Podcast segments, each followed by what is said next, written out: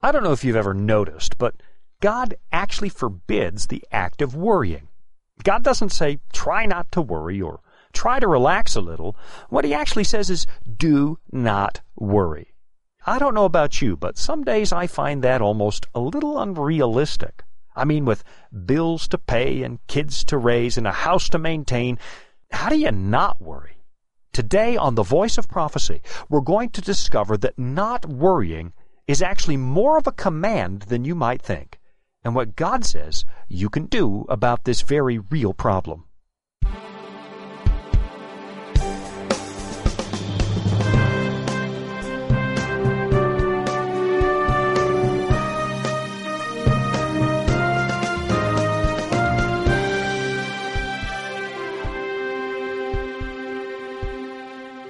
I don't mean to go and add to your stress level, but if you spend a lot of time worrying, you should probably stop because more and more research is still confirming that habitual worry is probably going to kill you.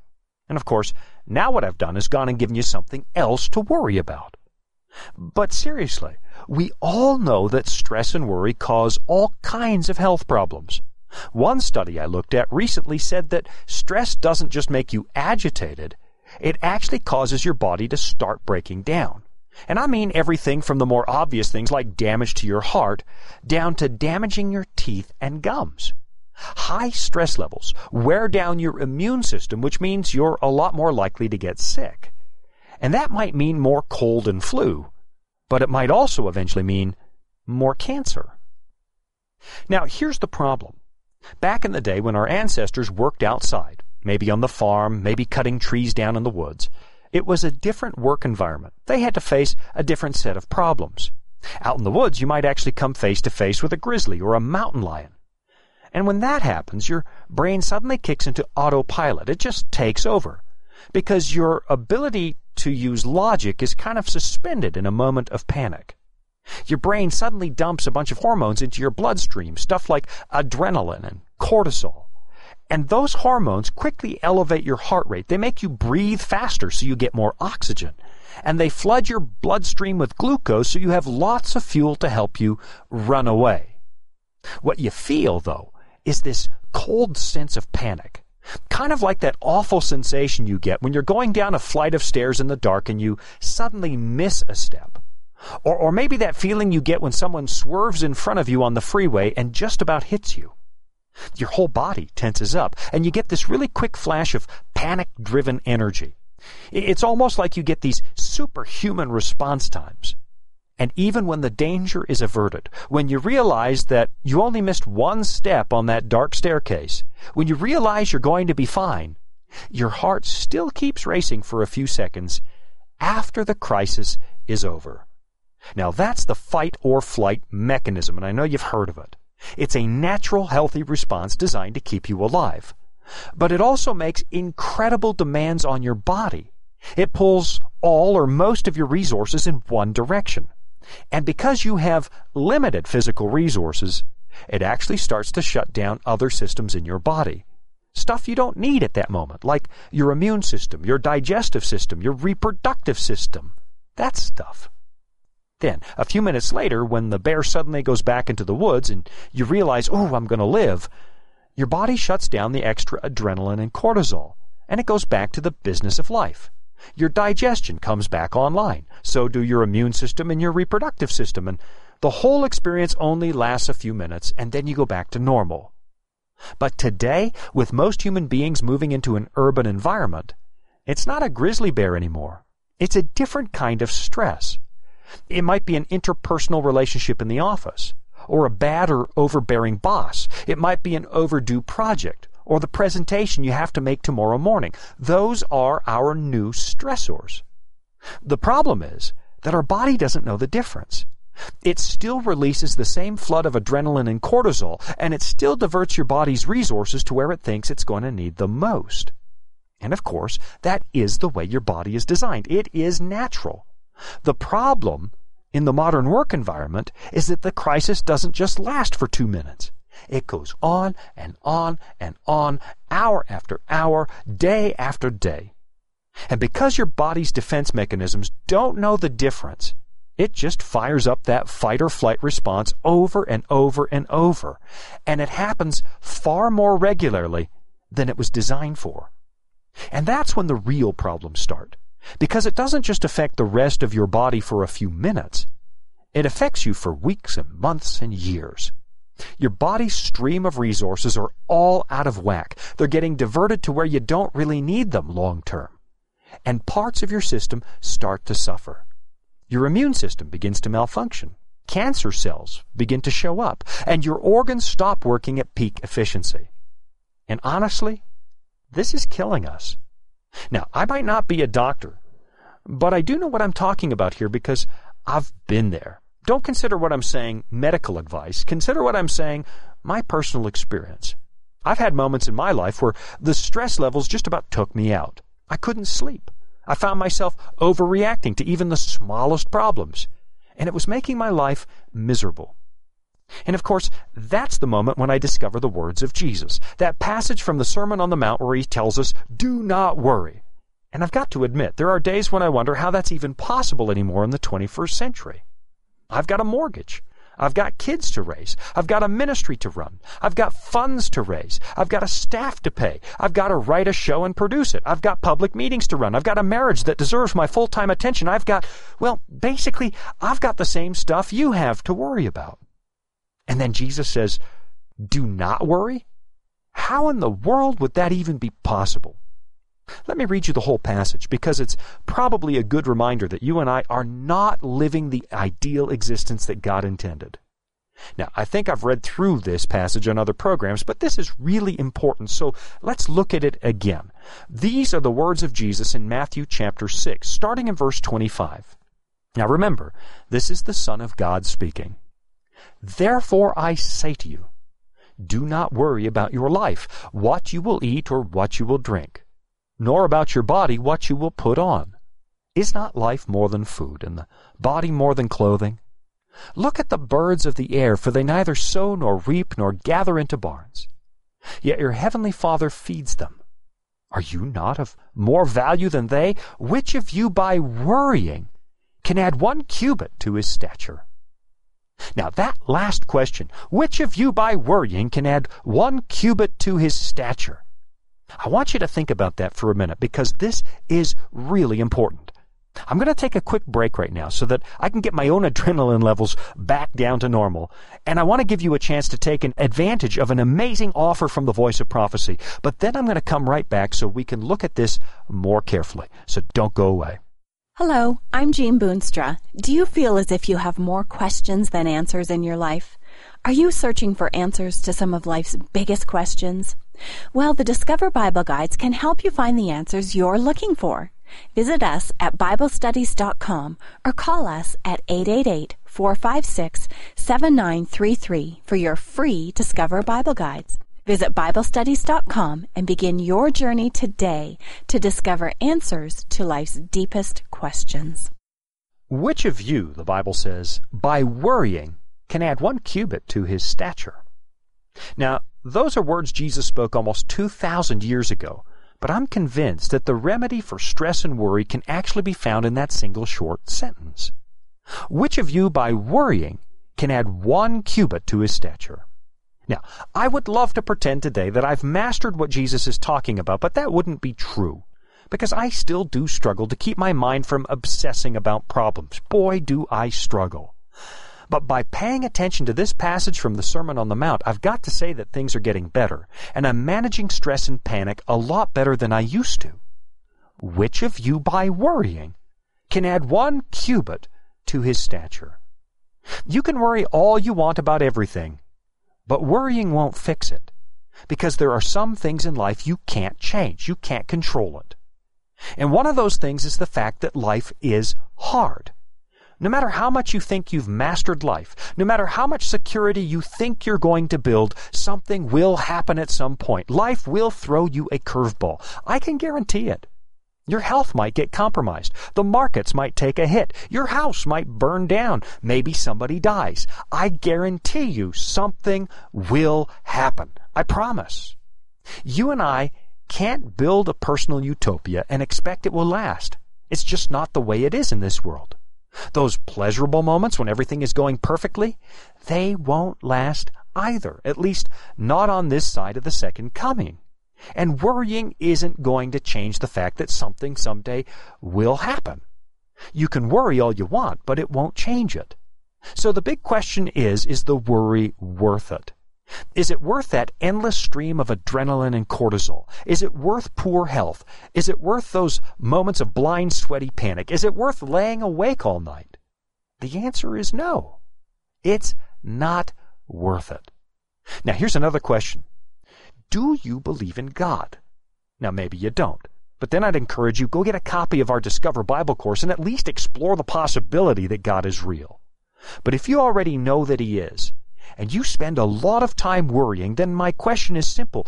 Don't you trust Him? That's the very point Jesus makes next. It's in verse 28, Matthew 6. So why do you worry about clothing? Consider the lilies of the field, how they grow. They neither toil nor spin. And yet I say to you that even Solomon in all his glory was not arrayed like one of these. Now, if God so clothes the grass of the field, which is today and tomorrow is thrown into the oven, will he not much more clothe you, O you of little faith? Now, I've got to admit, that last question hurts. When Jesus says, Oh, you of little faith, I know that at some level he's actually talking to me, because I can assure you that I have lived in the valley of despair. I have lived an existence where I eat, sleep, and breathe obsessive negative thoughts. I have woken up in the middle of the night thinking about a tiny little problem, and I can't go back to sleep until I fix it. I don't know how many times I've spent the whole night obsessing, tossing and turning until I finally get out of bed and try and do something. So when Jesus says, Oh, you of little faith, I know exactly who he's talking to. He's talking to me. Don't you believe in me, Jesus says? Don't you trust me? Can't you see that everything around you is working fine? Those birds outside your house in the winter, they're fine. The groundhog living in the field across the street, he's not worried about breakfast tomorrow. The world is spinning and supporting life, and every morning the sun keeps coming up. This whole world is a miracle, but you don't get it, do you? You don't believe it's true for you. Therefore, do not worry, Jesus says saying, What shall we eat, or what shall we drink, or what shall we wear? For after all these things the Gentiles seek. For your heavenly Father knows that you need all these things. But seek first the kingdom of God and his righteousness, and all these things shall be added to you. Now here comes the big one. This is verse 34. Therefore do not worry about tomorrow. Now tomorrow is a key word. For tomorrow will worry about its own things. Sufficient for the day is its own trouble. Now, I hope you're paying attention because Jesus just gave us the cure for obsession and worry and panic. He just gave the cure for the kind of pessimism that literally can make you sick. And the cure is simple quit living in tomorrow. Live today. Live in this moment because this is actually all you have. Now, of course, the whole Christian faith is forward looking. It tells us to prepare for the coming kingdom. It does tell us to plan and use our lives wisely. It does tell us to prepare for tomorrow and base all of our hopes in the second coming. That's all true. But at the same time, Jesus says, live in today. Why? It's because you don't have tomorrow. Tomorrow isn't yours. You don't have it yet. But you spend all your time worrying about it. Tomorrow isn't yours until tomorrow begins. You are wasting today. You are wasting this moment right now by using this moment to worry. And by always living in tomorrow, you're actually failing to live. I mean, think back over your whole life, especially if you're middle aged or older. How much of your life has been spent obsessing about the future? Now, I'm not talking about wise planning. I'm talking about always, always, always working on the next thing. I'm talking about using today to worry about tomorrow. If that's the way you choose to live, you need to understand you're going to live the same way again tomorrow. You're going to worry about the next day all day long.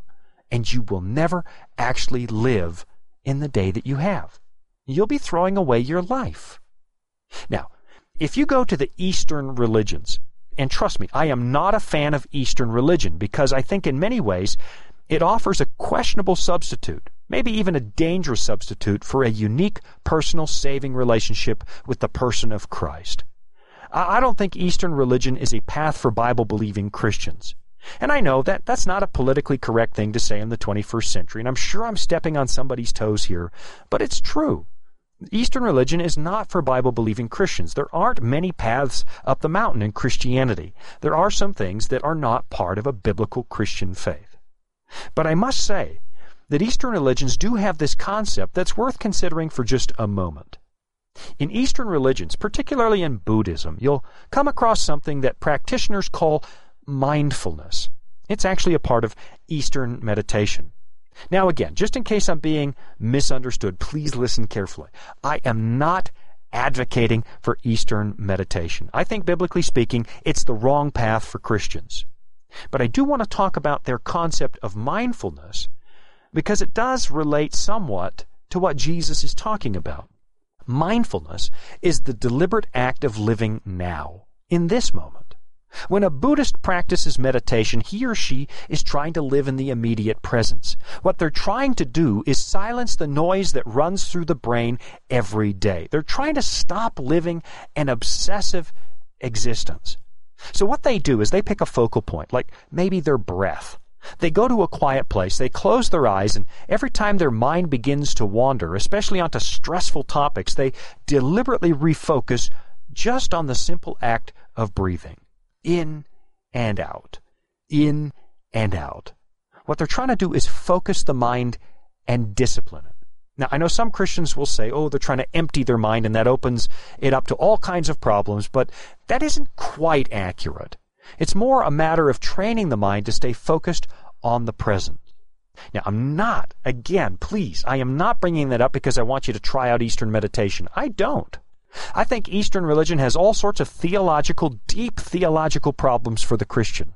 Like this whole idea of finding an inner guide to lead you. Because Christianity teaches that your own heart is corrupted by sin. You can't trust the inner voice. You have to listen to God's voice. And of course, there's also this whole idea of reincarnation, which is completely at odds with the Bible. So overall, I don't think Christians ought to mess with Eastern religion at all because it's got the potential to pull you away from a biblical worldview. But what is it they're trying to achieve? The idea is to live in the present. They're trying to address an actual human need.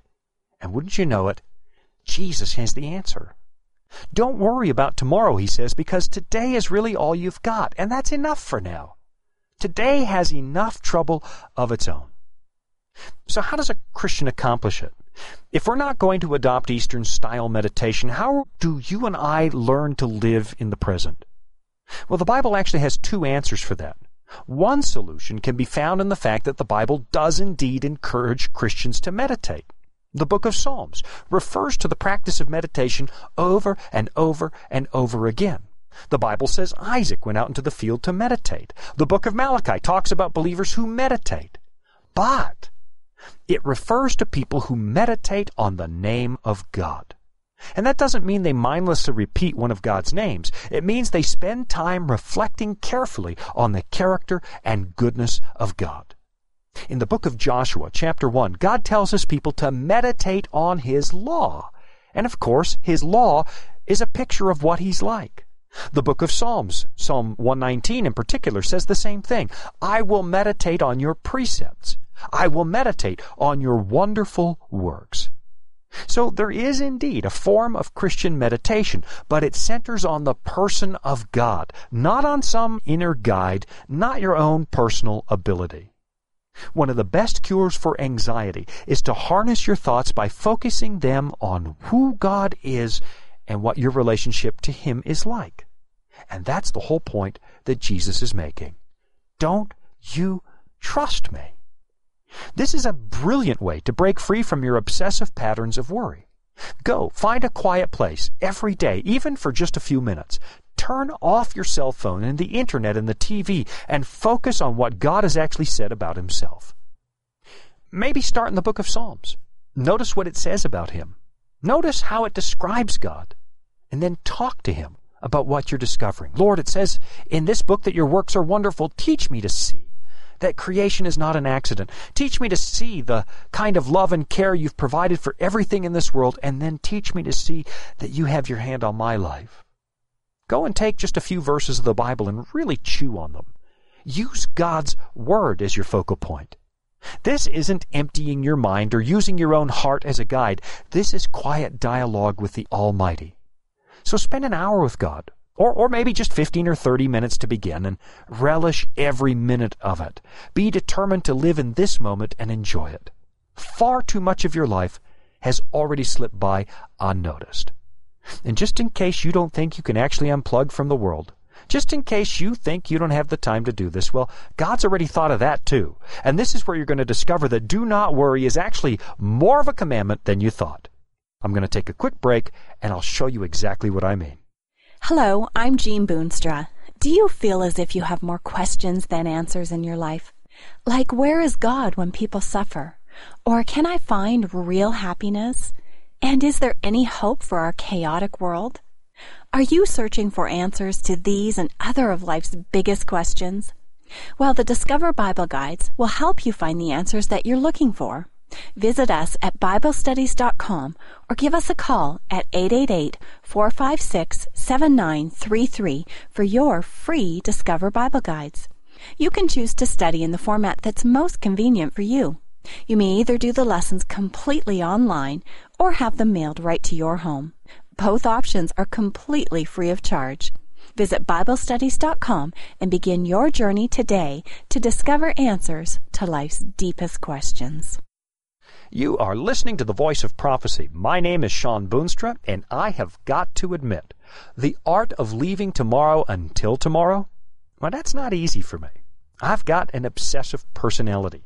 This is a skill that I have to work on quite carefully. Just in case you don't think you have the time for quiet reflection with God, God thought of that.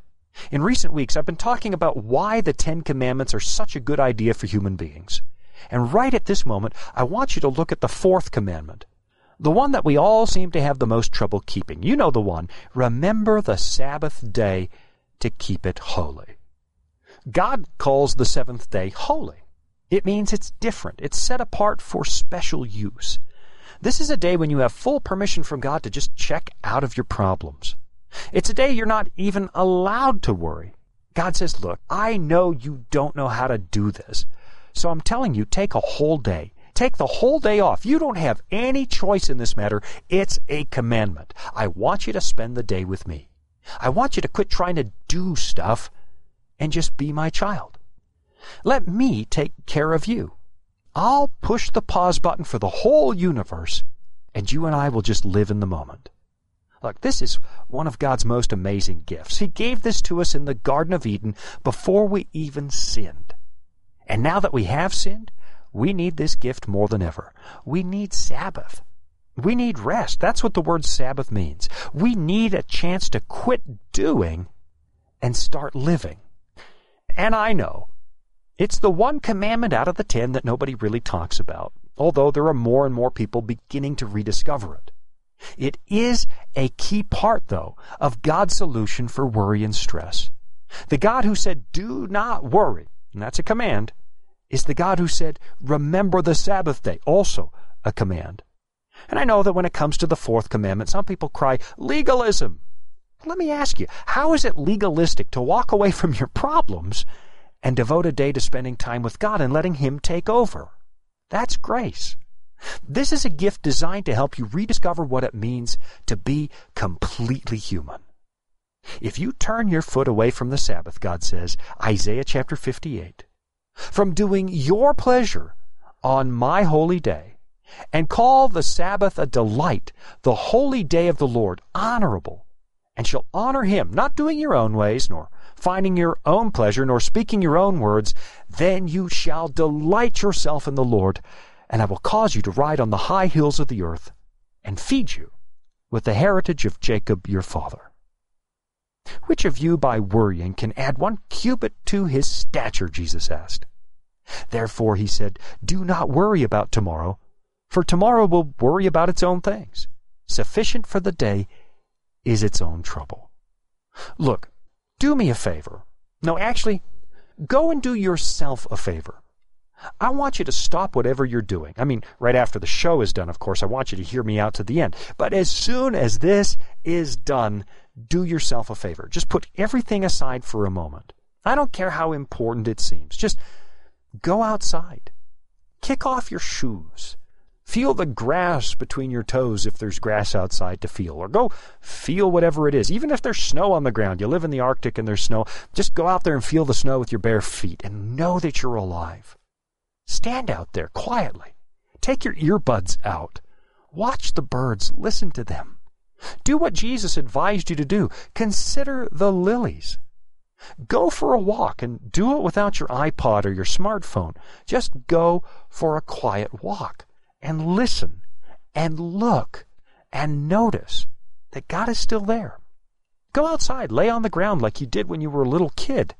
I mean, really, When's the last time you did that? Go outside, lay on the ground. If there's a field full of tall grass, it's even more fun. You have my permission to go and do this. I don't care how responsible you are. I don't care how mature you are. Just go outside and do this. Lay on the ground like a little kid. Watch the clouds go by. Grab your Bible. Take the dust off of it. Clean it up. Open it up again, especially if you haven't in a long time. Read it. God's been waiting your whole life for just a little time with you. Look at the calendar. The Bible says that God set aside the seventh day to spend with Him. Set it aside this week. The phone calls will wait. The emails will wait. Everything can wait. But God can't. And your heart can't. It's time to grab the life that God intends for you. Enjoy this moment. Enjoy it thoroughly. Because honestly, in the words of Jesus, this is all you've got. You don't have permission to live in tomorrow. You need to live in today. And no, I'm not talking about going into quiet contemplation for the rest of your life. I'm not talking about becoming a monk and sequestering yourself apart from the worries of the real world. That's not what Jesus is asking. Even Jesus didn't live his whole life in quiet contemplation. But if you read the Bible, you'll see he did absolutely make time for his relationship with the Father. Sometimes he even walked away from a huge crowd to make sure he had that time. There were always demands on Jesus, and there will always be demands on you. But as far as tomorrow is concerned, look, tomorrow doesn't come until tomorrow. Let Jesus worry about that part. He's the master of the future. Time is His. He'll handle tomorrow. Just leave that with Him. But right now, your duty is to live the life you have today. Get to know your God. Because I think you might be surprised what He thinks you should be doing with your time. After all, it was Jesus who said, I have come that they may have life, and that they may have it more abundantly. Now the program's over. Go get started. Live today and spend it with God. My name is Shawn Boonstra, and this has been The Voice of Prophecy. Hello, I'm Jean Boonstra. Do you feel as if your life has lost its meaning? Just moving from one task to another without any answers to the really important questions in life? Like, is it possible to have a fresh start and to find real happiness? Well, the Discover Bible Guides will help you find the answers that you're looking for to this and to all of life's big questions. Visit us at BibleStudies.com or give us a call at 888 456 7933 for your free Discover Bible Guides. You can choose to study in the format that's most convenient for you.